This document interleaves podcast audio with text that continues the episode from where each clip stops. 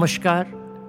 आज हमारे बीच मिसिस उषा आहूजा, जो नर्सिंग के फ़ील्ड में एक अपने आप में एक नाम है। She is our guest in the happy moments पल पल की खुशियाँ। उषा जी, आपका हार्दिक स्वागत है। नमस्कार संजय जी, आपने मेरे को यहाँ बुलाया। मुझे इतना अच्छा लग रहा है कि मैं आपको बता नहीं सकती और इस मोमेंट के लिए मैं आपका बहुत बहुत धन्यवाद करती हूँ। उषा जी, ये हमारा सौभाग्य कि आप जैसी experienced with more than forty years of experience in the field in the field of patient care nursing care इतने सीनियर पर्सन हमारे बीच आए हैं तो I am very happy as well thank you Sanjay ji. बहुत ही अच्छा लग रहा है और मैं कैसे आपका आभार वो करूँ। कि आपने मेरे को यहाँ बुला के और मेरा एक्सपीरियंस एक्सपोज करने के लिए आपने मेरे को ये मूवमेंट दिया है। उषा जी आ, आप फ्लोरेंस नाइटेंगल अवार्ड की विनर हैं।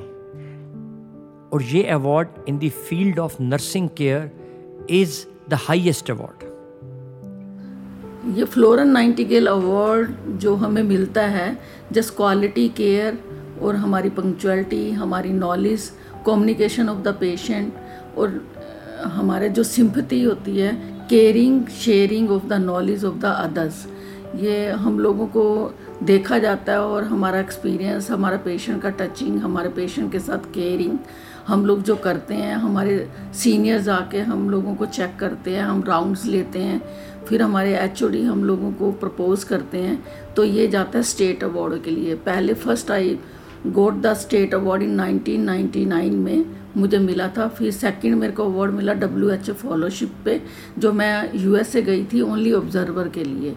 ये टू अवार्ड्स मैंने जब अवेल किए तो थर्ड अवार्ड के लिए मेरा नाम गया। तो दैट टाइम मुझे नहीं लगता था कि मैं सिलेक्ट होंगी या क्या होएगा, पर मेरे को पेशेंट की जो केयर किया हुआ और पेशेंट की जो विशेष मुझे मिली तो मुझे ये फ्लोरन नाइटिंगेल का अवार्ड के लिए सिलेक्ट किया।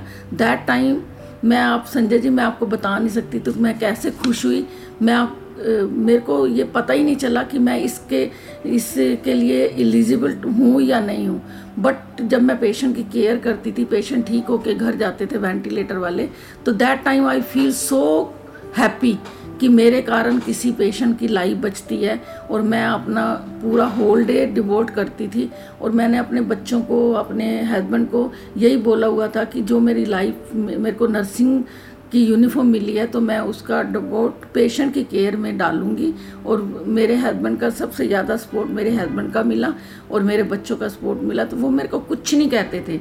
पर मैं ना हॉस्पिटल में जब पेशेंट की केयर करती थी तो मुझे पेशेंट की लाइफ ही नज़र आती थी और मैं उनके साथ ही अपना पूरा टाइम डिवोट करती थी और मुझे राष्ट्रपति ने जब सम्मानित किया तो मैं आपको बता नहीं सकती संजय जी, वो मूवमेंट मेरे लिए क्या मूवमेंट था। फिर मुझे ये पता चला कि पेशेंट की केयर और पेशेंट की जो वेल विशेस मिलती हैं तो your life change automatically change हो जाती है और you get the everything from the god thank you so much बिल्कुल, देखिए, कितनी अच्छी बात की। प्रेसिडेंट के हाथों अवार्ड लेना और आपके पूरे बच्चों ने भी, आपके लाइफ पार्टनर ने भी पूरा आपको सपोर्ट किया। और सबसे बड़ी जो आपने बात कही, जब हमें ब्लेसिंग मिलती है ना उसके बाद अपने आप गॉड की ब्लेसिंग मिल जाती है, अपने आप काम हो जाते हैं। Thank you Usha ji thank you very much Usha ji in terms of patient care ठीक है there are many qualities has to be there but what are the top three qualities you feel which are the most important when it comes to caring of patient thank you Sanjay ji. ऐसा है कि मेरे just my opinion तो ये था कि जब पे हमारे पास नॉलेज गुड होती है, हमारे पास सेवा भावना होती है सिंपति होती है केयरिंग टू अदर पर्सन जो सिक होते हैं, जो पेशेंट आते हैं हमारे पास, बहुत दुखी उससे आते हैं। पेशेंट तो दुखी होता ही होता है तो उसके इन बिटवीन पेशेंट के रिलेटिव जो होते हैं, वो मेंटली इल हो जाते हैं तो सीधा मतलब अपने रिलेटिव को देख के। तो हमारे यहाँ पे पेशेंट आते थे कार्डियोलॉजी डिपार्टमेंट में मैं काम किया है, जो वेंटिलेटर वाले पेशेंट थे कार्डियक अरेस्ट से आते थे। तो पेशेंट के रिलेटिव बहुत पैनिक होते थे तो मेरे को ये लगता था कि हम कैसे उनको डील करें। तो अगर हमारे पास नॉलेज है तो हम उनको नॉलेज से कम्युनिकेट करके, उन लोगों को सिंपति दे के मेंटली सपोर्ट दे के और हम लोगों को डिसीज़न मेकर ज़रूर होना चाहिए। जो एक नर्स की क्वालिटी होती है, वो डिसीज़न मेकर है। उस टाइम सिचुएशन में हम लोगों को क्या डिसीज़न लेना है? क्योंकि पेशेंट के रिलेटिव पैनिक होते हैं बहुत ज़्यादा कि तो मेरा पेशेंट को मार दिया, मेरे पेशेंट को ये कर दिया, क्योंकि उनको नॉलेज तो होती नहीं है। उस सिचुएशन में नर्स का एक रोल होता है डिसीज़न लेना। डिसीज़न लेके पेशेंट को मोटिवेट करना पेशेंट को सिम्फती देना पेशेंट को रिलेटिव को बिठाना रिलेटिव से बात करना कम्युनिकेट करना, अपनी शेयर करना नॉलेज कि ठीक हो जाएगा पेशेंट आप पॉजिटिव एटीट्यूड देना उन लोगों को। मेरा तो ये ओपिनियन है three qualities of the nurse में होती है। तो नर्स एक्सीलेंट मैनेजमेंट अपना वार्ड का कर सकती हैं just first decision maker second positive attitude third knowledge good और sympathy of the patient very good very nice तो आपने बोला decision making is very important knowledge is very important and then जो अटेंडेंट्स हैं या रिलेटिव्स हैं even उनसे भी आपको केयर करनी है पेशेंट की तो करनी ही करनी है। तो मीन्स चाहे बाहर से लगता है कि चाहे पेशेंट कोई हैंडल करना एक काम है बट वो ऐसा नहीं है इसका मतलब। आपके काम में भी मल्टीटास्किंग चलती रहती है। जी। आ, उषा जी आप जैसे आप कई जगह पोस्टिंग रही आपकी लाइफ में और सबसे बड़ी पोस्टिंग आपकी रही जीबी पंथ हॉस्पिटल मेरी होल लाइफ की जो है थैंक यू सॉरी बीच में इंटरप्रेट सो so, मेरी होल लाइफ की फोर्टी ईयर की जो पोस्टिंग है only C C coronary care patient के साथ रही।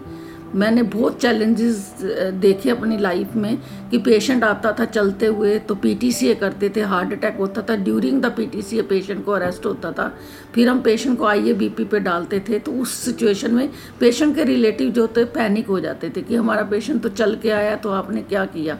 उस टाइम हम लोगों को, मेरे को क्या करना होता था पेशेंट को सबसे पहले पेशेंट सेट करके, फिर रिलेटिव को सेट करना होता था। रिलेटिव्स को कई टाइम मेरे साथ ऐसा भी हुआ कि पेशेंट की डेथ हो गई तो पेशेंट के रिलेटिव वायलेंट हो गए तो उस सिचुएशन में मेरे को सीएमओ वगैरह से किसी से मैं बात नहीं करती थी। अपने लेवल पे मैं उन लोगों को साइड में बिठाती थी और यही कहती थी कि देखो किसी की लाइफ कोई नहीं कर सकता, जितने श्वास उसने लिखे हैं, वो श्वास तो अपने लेके ही जाएगा। बाकी आप आराम से रहो। अगर आप हमारे दरवाज़ा तोड़ते हो, पत्थर मारते हो, कुछ नहीं, आपका पेशेंट तो वापस आएगा नहीं। हम लोगों को काम करने दो, जो फॉर्मेलिटी है, फिर पोस्टमार्टम होएगा पुलिस आएगी। आप लोगों को ज़्यादा सफ़र करना पड़ेगा हमें तो कोई प्रॉब्लम नहीं होएगी। दैट टाइम में मैंने ये देखा है कि एक नर्स की जो मेन रोल होता है ना, क्योंकि एचओडी घर में होते हैं डॉक्टर्स साइड में हो जाते हैं, जो हमारे सी वगैरह होते हैं, वो अपने रूम में बैठ जाते हैं तो कहते हैं हैंडल करो। वो तो पुलिस को दे देता है, पर मेरा एक रोल ये होता था कि बैठ के दोनों both party doctors and patient के रिलेटिव उन दोनों पार्टियों को आराम से समझाया जाता था और बिठा के वो करते थे। फिर मैं एक हेल्थ एजुकेशन देती थी उन लोगों को कि अगर बाई द तुम कोई आइज़ डोनेशन करते हो तो तीन लोगों को, चार लोगों को इसकी विज़न मिलेगी। कई पेशेंट के रिलेटिव बहुत अच्छी तरह इक्वली वो मान जाते थे, आई डोनेशन करते थे, लास्ट वीक एक कैंप लगा था, उसमें मेरे को भी बेस्ट अवार्ड मिला गुरु नानक आई सेंटर से। तो मुझे बहुत अच्छा लगता है कि कई लोग आते थे कि आपने आई डोनेशन करवाई थी, देखो हमारे बच्चे को विज़न मिली है या, ये मिला। तो मेरे मेरे को ये लगता है कि अगर हम ये थोड़ा सा कम्युनिटी में अगर हम लोग एक्सपोज करें, अपने आप को हेल्थ एजुकेशन दे टीच करें तो मुझे तो लगता है कि कम्युनिटी में सब लोग ऐसे अच्छी तरह वो कर सकते हैं क्या बोलते हैं? इतना कॉन्फिडेंस आप में कहाँ से आया? देखिए एक तरफ़ से आप कह रहे हैं कि पेशेंट्स के अटेंडेंट्स हैं। वो एलिगेशन लगाते हैं गुस्से में होते हैं एंगर भी होती है कि उनका पेशेंट आया but he had got a cardiac arrest while this whole stress test और वट एवर इट इज़ उसमें आप इतना कॉन्फिडेंस कैसे ले आते हैं? ये कॉन्फिडेंस मेरा एक एडमायर मैं मानती हूँ, संजय सिंह जी हैं, जो 2011 में मेरे को मिले थे। माई लाइफ की एक क्लास हुई थी हमारे हॉस्पिटल में। तो मैंने वो अटेंड की थी तो मेरे को इन्होंने बताया था जेस्टनेशनल डायबिटिक जो बच्चों को होती है। तो मैं उससे इतनी मोटिवेट हुई थी तो उस टाइम में हमारी डॉक्टर बीना चौधरी होती थी, हमारे वहाँ पे डायरेक्टर तो उन लोगों ने मुझे ये बताया कि कहने लगे, कहते कि ये देखो, ये बच्चे भी हैं, इनके पेरेंट्स हैं, कितने दुखी होते हैं, कैसे कैसे आते हैं।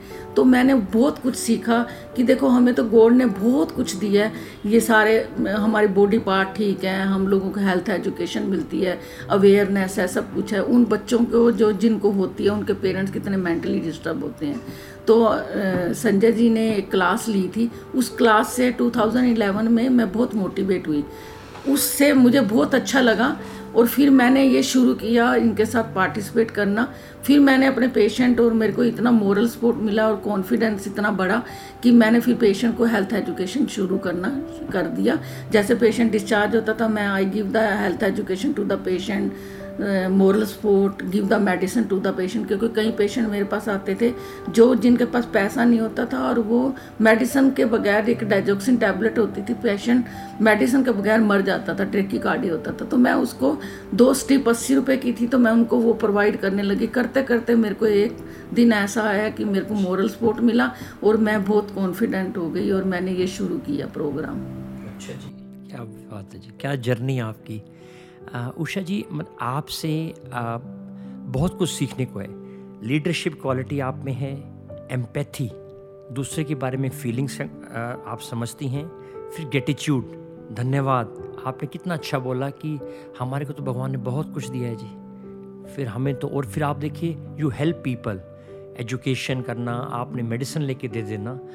तो मैं ये पूछना चाहूँगा कि आपके क्षेत्र में आजकल जो नई नर्सिंग यंग नर्सिंग स्टाफ हैं, उनमें और जो पुराने नर्सिंग स्टाफ हैं, उनके में एटीट्यूड में, उनकी सोच में आपको क्या नज़र आता है कि उनकी नई पीढ़ी वाली है जो जनरेशन है और जो आप वाली जनरेशन है what difference do they have my point Sanjay ji मेरा तो ये पॉइंट है कि बहुत बहुत डिफर है क्योंकि एज फैक्टर भी होता है थोड़ा सा और गैप जनरेशन है। जो हमारी नॉलेज थी हमें तो एक टैबलेट बताई जाती थी सेप्ट्रोन है सेप्ट्रोन आजकल की जनरेशन को बहुत नॉलेज है क्योंकि वो सी एन ई अटैम्प्ट करते हैं हम लोगों को उनको बताते हैं कि तुम जाके कम्युनिटी में जाके एक ड्रामा करो कम्युनिटी में जाके आप शो करो कि प, प, लोगों को पता चले कि हेल्थ एजुकेशन में भी हेल्थ डिपार्टमेंट में भी बहुत अवेयरनेस है।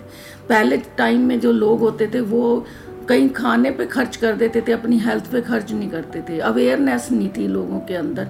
आजकल जो नई जनरेशन है, वो इस ड्रामा करके शो करके, नुक्कड़ नाटक करके तो अवेयरनेस फैलाते हैं। तो हम लोग उनसे बहुत कुछ सीखते हैं और हम सिखाते हैं। हमारे अंदर पेशेंस थी, आजकल के बच्चों के अंदर पेशेंस नहीं है। क्योंकि हमारी हमारी नर्सिंग प्रोफेशन में मेल और फीमेल बहुत बहुत आए हुए हैं।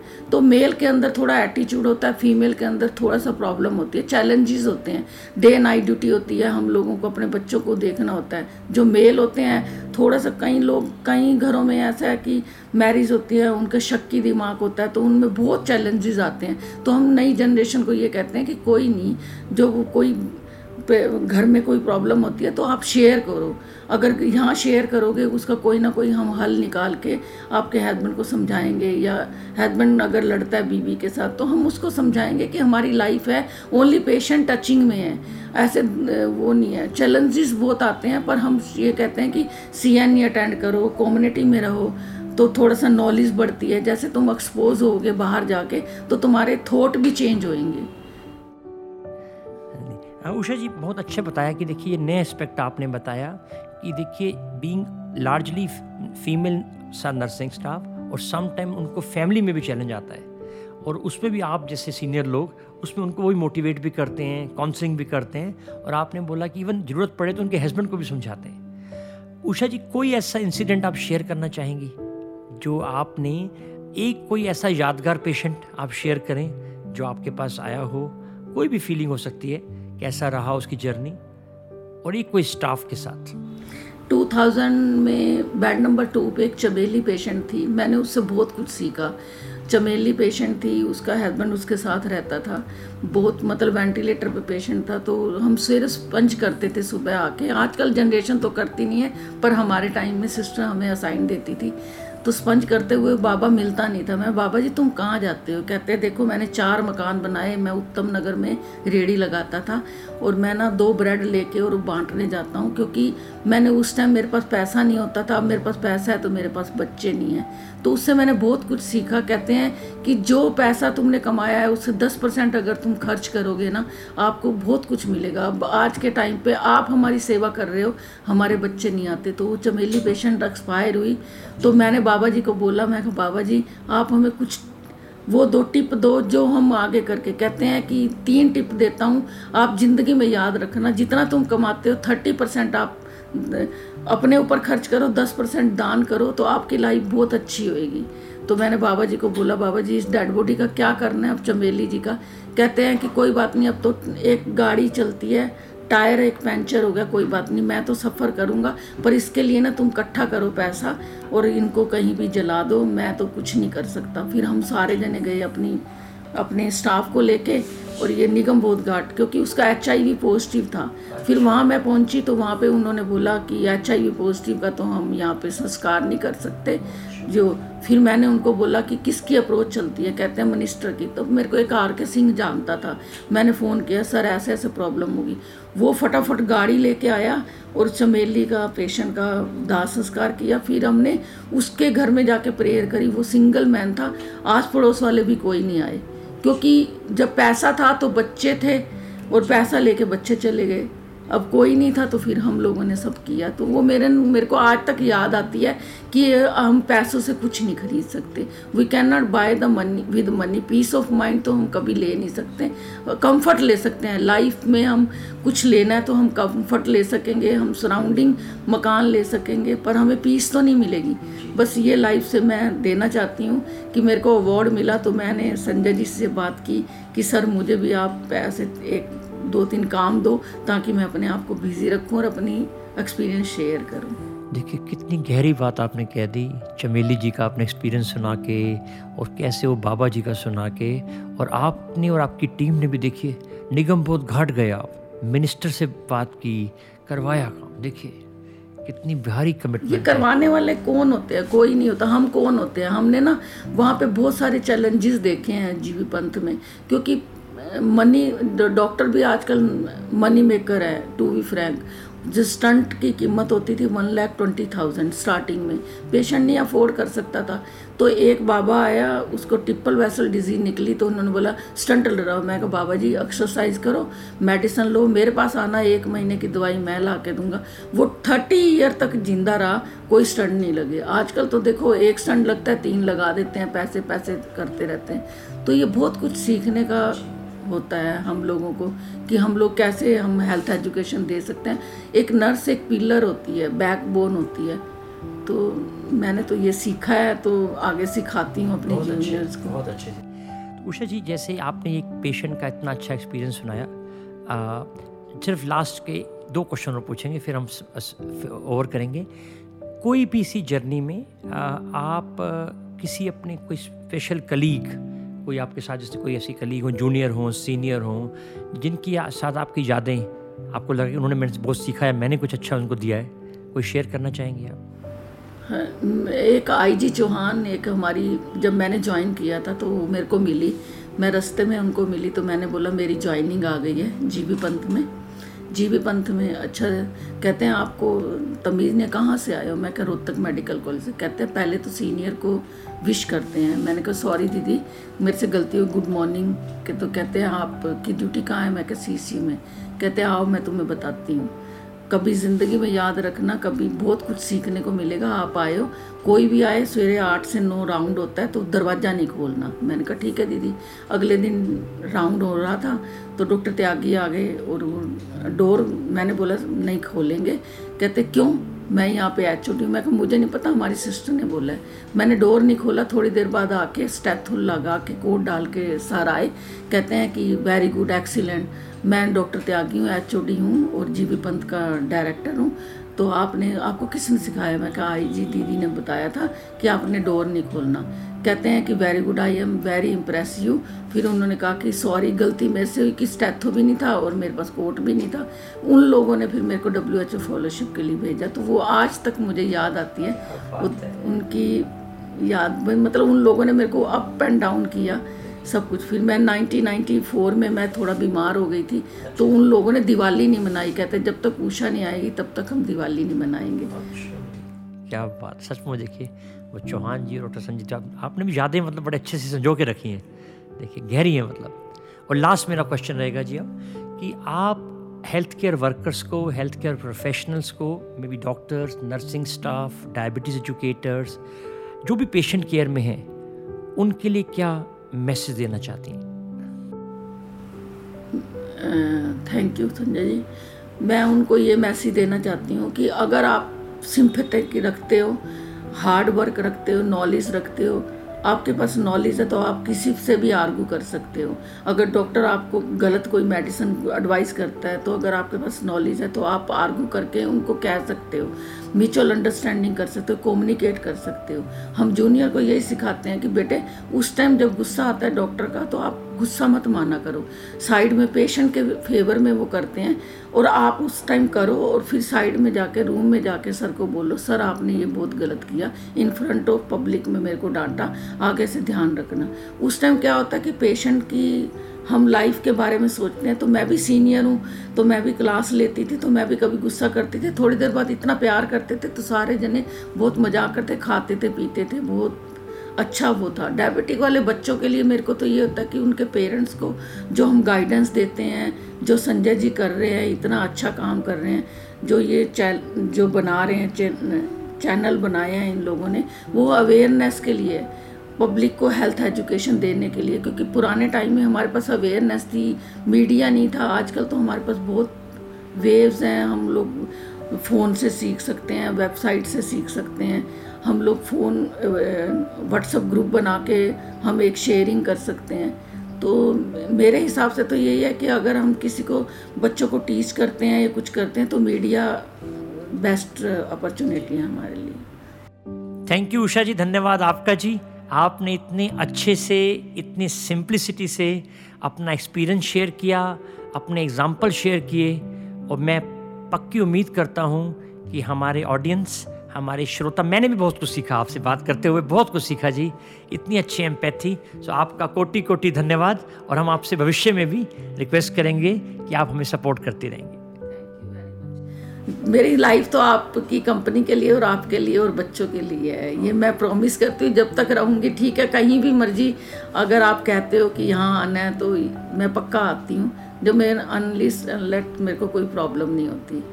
तो thank you very much Sanjay ji. आपने मेरे को अपना इतना अमूल्य टाइम दिया और मैं यहाँ आके मेरे को मेरे को भी आपसे बहुत कुछ सीखना है और सीखती रहूँगी। Thank you ji thank you